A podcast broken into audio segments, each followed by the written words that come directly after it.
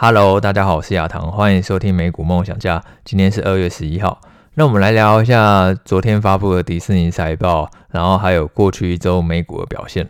那先讲一下迪士尼，迪士尼它昨天发布财报以后，市场对于财报的反应呢是很正面的，盘后股价呢一度大涨了超过百分之六，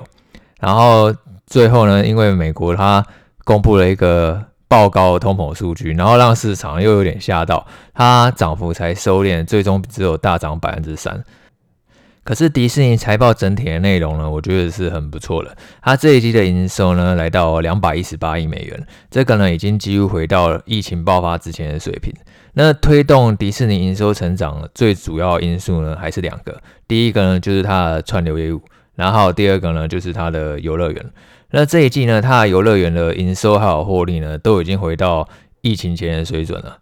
迪士尼乐园这一季的营收是七十二亿美元，跟往年比起来的话呢，是翻倍成长。而且呢，在去年呢，本来是亏损的，是亏损了一亿美元，这一季呢也转成获利二十五亿美元。它的获利能力呢，几乎回已经回到疫情前的水准。那迪士尼是说，就是现在已经有越来越多游客呢，都想要去迪士尼玩。呃，虽然说游客人数还没有回到疫情前的水平，可是呢，会来玩的游客呢，他买的纪念品呢是比疫情前更多了。平均每一个游客的消费呢是比疫情前呢多了百分之四十，所以呢，也让游乐园的营收还有获利呢是加速恢复。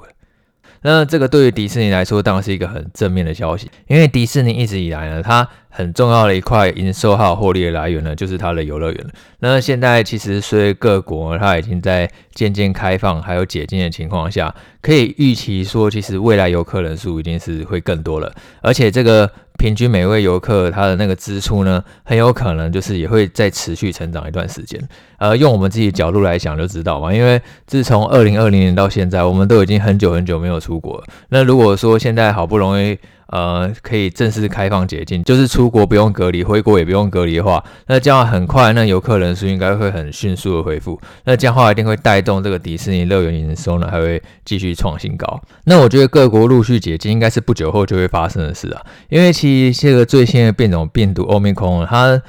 造成那个感染几乎都是无症状或者说是轻症，所以呢，如果说你本身已经有打疫苗，然后有充分抗体的情况下，基本上来说的话，我觉得跟疫情共存是比较可以兼顾经济还有防疫的一个方式。而且我觉得其实现在呃，我们好像也已经越来越习惯疫情了。我昨天跟那个艾米丽去吃饭，然后我们去那个君悦酒店的凯菲屋吃 buffet。那原本我们想说应该平日中午呢没有什么人，结果。超多人，这是是完全就是客满的情况，那生意呢是超级好。就是虽然说，其实你会觉得最近台湾的本土疫情好像有一点升温，但是我觉得大家应该也或多或少就是已经有跟疫情呢就是共存的想法，因为其实这个疫情真的已经拖了很长了。但是你现在都已经打了疫苗，基本上来说，你重症或者说是死亡的几率呢，已经降得非常非常低。所以呢，这也是各国去陆续解禁的原因。要不要再额外花那么多行政资源，然后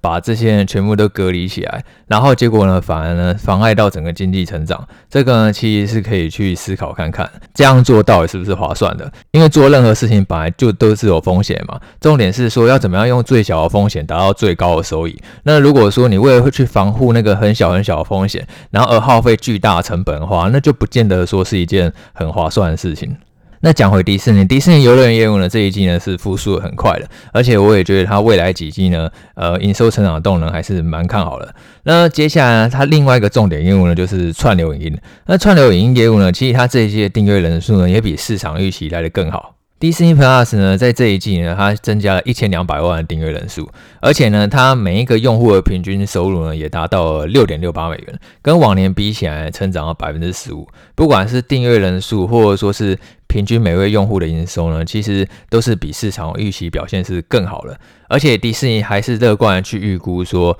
认为二零二四年的时候呢，Disney Plus 的订阅人数呢，会达到二点三亿到二点六亿。那如果大家还有印象的话，前阵子 Netflix 公布财报，不是大跌超过百分之二十嘛？那个时候市场担心的点就是说订阅人数会趋缓，然后也造成说当时 Netflix 的股价表现是呃整个狂跌的。那这一季的 Disney Plus 它缴出的订阅人数呢，想不到是其实比市场预期呢成长更快，而且呢迪士尼它还表示说就是嗯，他觉得这个内容支出的开销，因为其实串流业务呢，到现在来讲的话，跟游乐园是不一样。游乐园它已经是一个稳定赚钱业务，但是这个串流业务呢，对迪士尼来讲呢，就还是一个赔钱业务，还是要一直去烧钱，然后拍很多影集，然后拍很多内容，你这样的话才有助去吸引订阅者嘛。那迪士尼是估计说，这个内容的开销呢，会在二零二三年就趋于稳定，也就是说，呃，之后呢可能不会再进一步的成长，那这样的话就有助呢它实现获利。而且迪士尼还预估说，就是今年下半年会有更多独家内容啊都上架到 Disney Plus 这个平台，那这样的话呢会去推动说它未来用户数呢还会加速的成长。呃，因为如果说你有去订阅 Disney Plus 的话，你应该会发现说就是。说真的，现在内容还是太少，基本上并不足以呢订阅者他持续的续订。呃，如果说你有在追剧的话，其实一下子就看完了。Netflix 的选择是更多，像前几天呢，我看那个 Netflix 一个纪录片叫做《泰德大骗局》。那这一部片呢，他就是在讲说，就是呃一个渣男他怎么样用这个约会软体泰德，然后去骗过三个女生的故事。然后这个渣男呢很厉害，他不止呢有办法呢骗财。然后还可以骗色，因为他除了在通讯软体上呢甜言蜜语外，就是每天跟你讲说他有多爱你、多需要你，然后多重视你。然后之后呢，让那个女生开始相信他以后呢，而且他还真的可以出来约会，跟我们常常听到网络诈骗不一样。我们常听到网络诈骗可能就只是两个人在用那个通讯软体呢互传讯息，然后聊着聊着呢，你就竟然就想要汇钱给人家，呃。这一个呢，他不止呢，就是传讯息而已，而且他还可以真的出来约会，然后结果他就既可以骗炮，然后又可以骗财。那我觉得这个 Netflix 厉害的地方，就是他可以把这个真人真事的纪录片呢，其实拍得跟呃好像电影一样精彩，就是整个情节呢蛮紧凑的，你并不会觉得因为说它是纪录片，然后他可能跟你讲很多大道理，然后或者说就是有一点沉闷，就是我觉得他整个剪辑起来呢，就是。让你感觉不太像是纪录片，就感觉起来是蛮好看的。那我也觉得大家可以去看一下，因为现在呢，呃，其实网络交友越来越盛行了嘛。那基本上来说的话，就是呃，大家在网络上是什么样的人，跟在现实生活中是什么样的人，有的时候你真的一定要去实际。去确认过以后呢，你才会知道。然后你也要了解一下，就是呃，这个很多事情可能好到不像真的，那你就要额外小心。就是这个世界上，就是坏人还是很多，就是一定要好好去保护好自己。所以我最近在追剧的时候，我还是比较常看 Netflix。Netflix 的片还是比较吸引我，因为它上架速度真的是太快了。但是我觉得我对于迪士尼那个。长期的发展呢，其实我觉得还是蛮乐观的，因为迪士尼它本身就是说故事的能力还是很强的。像是去年十二月的时候，它不是上映那个《蜘蛛人无家日》嘛？那迪士尼就表示说，这个票房呢是非常非常成功的，这个会在今年第一季呢贡献呢呃很明显的获利。那它现在同时发展电影，然后又同时发展串流，那这样的话其实就会让迪士尼它有更多的选择，因为其实迪士尼它已经有发现说就是。呃，观众，他会自己去挑选，说什么样的片适合去电影院看，然后什么样的片呢适合在串流影音上看。那很明显嘛，像《蜘蛛人无家的》这种特效强的爽片，那你就比较会想要去电影院的大荧幕看。那如果是其他类型的影片，你可能就比较想要说，就是用串流影音看就好。那那现在迪士尼同时发展这两种平台，其实让它有更多的选择，然后背后你有很赚钱的那个游乐园业务去支撑，那这样的话就有助于呢，就是迪士尼它可以从中摸索出一个最适合长期发展的一个营运模式。那么接着我们来讲一下昨天美股的表现。昨天美股的走势呢，就跟泰德大骗局一样，你应该会觉得根本就是渣男在骗炮。原本呢睡前看，哎是涨了，已经在负一转了，然后想不到醒来它又整个跌下去。那会造成这样这个波动原因呢，是因为其实在昨天呢晚上九点半的时候呢，美国公布了最新的一月通膨数据。那最新公布的通膨数据呢，高达百分之七点五。那这个数字呢是创一九八二年以来最高，就是。再一次呢，就是整个让市场对于通膨上升的那个担忧呢，又再度的点燃。然后呢，那时候九点半这个数据一公布以后呢，那期货呢就瞬间跳水。那十点半呢，就是美股它正式开盘，然后就开始很快负一转。然后那时候大家都以为说，哎，是不是说这个市场对于这个通膨数据的利空已经逐渐消化完毕？因为毕竟通膨这个题材已经一直玩，一直玩，已经玩很久了。啊，已经从去年初，然后一直玩，然后现在好像玩不腻那种感觉。然后只要跌呢，就是通膨的错。啊，嗯，昨天呢，就是这个通膨数据一出来嘛，不是期货先跳水，然后开盘它就一直拉拉拉，然后拉到最后面，其实盘中一度是转正的。结果想不到，就是在尾盘的时候，这时候联准会呢有一个主席是布拉德，他就跑出来讲话，他说他觉得这个通膨数字呢真的太高了，所以他认为呢未来三次的联准会会议呢必须要升息一个百分点。那通常联准会它升息都是一次升一码，一码是百分之零点二五，所以你说未来三次会议呢要升息一个百分点，也就是百分之一，那就等于说你未来三次会议要升四码。那意思就是说，现在未来三次会议的时间就是三月、五月跟六月，这三次当中呢，有一次可能会直接一次升两码，那这个就让市场其实有一点。吓到，所以尾盘会就忽然整个爆杀，然后跌烂，然后就醒来，就变成你现在看到的走势。诶，昨天睡前不是涨了吗？怎么醒来又整个好像血流成河那种感觉？那我觉得原本其实市场预期的路径就是说，今年大概就是升息四次。那现在这个布拉德他放出一个又是那么一个鹰派预期，就是他预期说今年六月之前就要给他升息到四次，这个路径呢就又更加速了嘛，变成说让市场再次去担忧恐慌通膨这件事情。可是我在前面几集也有讲过，其实我觉得通膨今年最高最高的月份，可能就是在今年第一季了。所以呢，联准会讲话那么的凶，那么的鹰派，可能也就是现在之后呢，因为现在其实现在今年才二月，之后呢，一直一路到年底呢，我认为联准会它那个路径是会渐渐缓和了。那对于股市来讲话，就是会倒吃甘蔗一年。可能今年第一季的时候呢，股市波动呢是最大的，然后之后呢，就还是会渐渐的震荡走高。所以呢，当股市在这这种波动呢，今天大，它可能就是涨个三天，然后又跌个两天，涨个三天又跌个两天，你反而就是你并心态呢，并不能够太过急躁，就是你的心态呢是要更稳定的，就是你要习惯，就是在升息循环的这个启动下。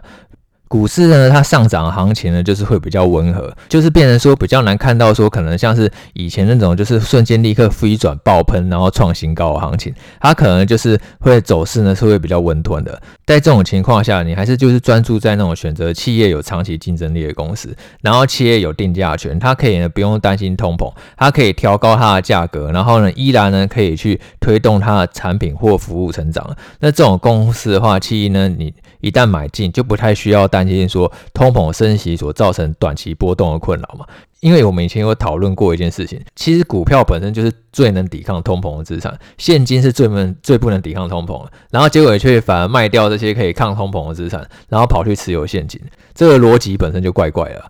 那未来如果说你要去关注那个通膨什么样会下滑的走势呢？其实有两个最重要的指标。第一个呢，就是我们在前面几集一直跟你讲到油价。那油价呢，现在还是在九十美元附近徘徊。油价它也不一定说要大跌，它才可以让通膨降温。只要说它可以不要再往上窜，可以在这个价位附近震荡的话，就有助于呢今年通膨慢慢的下滑。大家可以再去观察油价的表现。然后第二个呢，会让美国通膨那么热的原因就是美国的二手车，因为美国过去一年其实新车产量是非常非常的缺，因为疫情的关系，所以供应链压力一直存在，让这个车用晶片呢长期的短缺。那车用晶片短缺的情况下，就让那个新车的产量呢非常的少。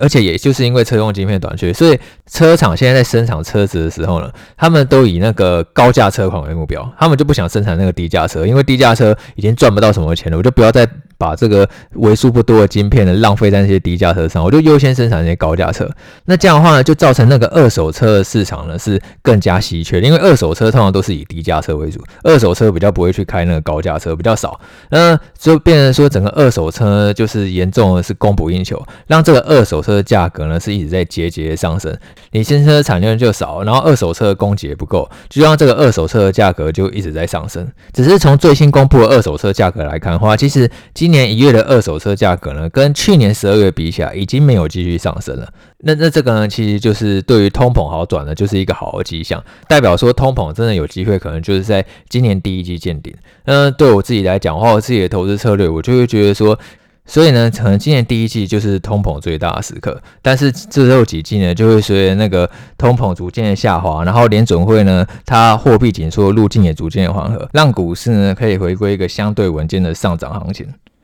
而且我觉得通膨利空这个题材，其实对于市场的冲击已经可以感觉出来是越来越小了。如果各位还有印象的话，呃，这波美股呢开始飞转那一天呢，其实是在一月二十四号那一天呢，苹果公布财报以后呢，大涨了百分之七。然后整个拯救美股嘛，让美股出现一个单日最强的飞转行情，迎来一个大奇迹日。那如果你有去观察这几天苹果表现的话，其实苹果表现还是相对抗跌的。那如果苹果还是维持这样相对强势的表现的话，那其实对于整个科技股的盘是越来越稳定呢，是很有帮助的。未来说，即便又往下回档了去测试底部，但是我觉得要再破底的几率呢，其实已经是越来越低了。再来，来回答听众提问，女教练。FB 跌到妈妈认不出来。亚堂你好，谢谢你的优质分享。想请问你有做过自己非常后悔的投资决策吗？有赔过钱想揍死自己的感觉吗？我重仓 FB，去年获利回吐还倒赔，自己其实还好，但因为帮妈妈代操有 FB 的仓位，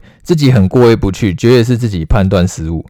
那我的投资失误，其实我在第十三集的时候我就讲过一整集了。那如果有空的话，你可以回去听一下。第十三集，那我觉得其实不管去买什么股票都一样啊，就是你刚刚提到说你重仓 FB 嘛，那那我觉得重仓这件事情呢，本身就是一定要尽量避免，因为任何公司呢都有可能会有一个出乎你预料的发展，所以说如果说你今天在决定重仓的时候，你那个停损机制可能就要设得更加严格，而不是说就是看着亏损呢一直去放大。我觉得投资其实它是一个很。强调防守游戏，就是你不能想着赢，你要先想着不能输。就是在你想着要赚多少钱之前呢，你就要先设定好说，你这一笔投资呢，就是最多可以忍受到亏损多少钱，而不是说就是呃想要去凹单，或者说看着亏损了一直去放大。那这样的话就很容易让你从小赔变成大赔。呃，这样说其实有点奇怪，但是我是觉得我最新出的一本书。呃，美股景观的实战选股攻略，其实我觉得写的是真的非常好。自己讲有点怪，但是呃，因为我觉得我里面其实已经很系统性的，就是把我那个选股啊，然后资金配置，然后风险控管原则呢，我都尽量啊，就是写的很架构很清楚，然后让大家可以更轻易的去了解，然后去建构一个自己的投资组合。其实有空呢，还是可以去看一下的。然后最近美股的波动比较大，其实这个在升息循环过程当中，我觉得都是很正常的现象。变成说你那个心态就不能太过急躁，你一定要有自己一个很明确一个进出场的原则。我自己有一个习惯，就是进场前买进股票前呢，我就会去写好说这档股票它那个停损的条件。呃，有可能是这个股价趋势呢已经由强转弱，或者说我发现了这个基本面的展望呢已经出现变化。然后每当股价呢又出现大幅度波动的时候呢，我就把这一个停损条件呢又拿出来检查一下，嗯，发现条件还是没有改变，我就继续抱着。然后发现条件如果改变了，我可能就会减码或者出场。那这样话期就有助于说，就是你控制亏损，然后累积获利。好，那这一期就先录到这边，拜拜。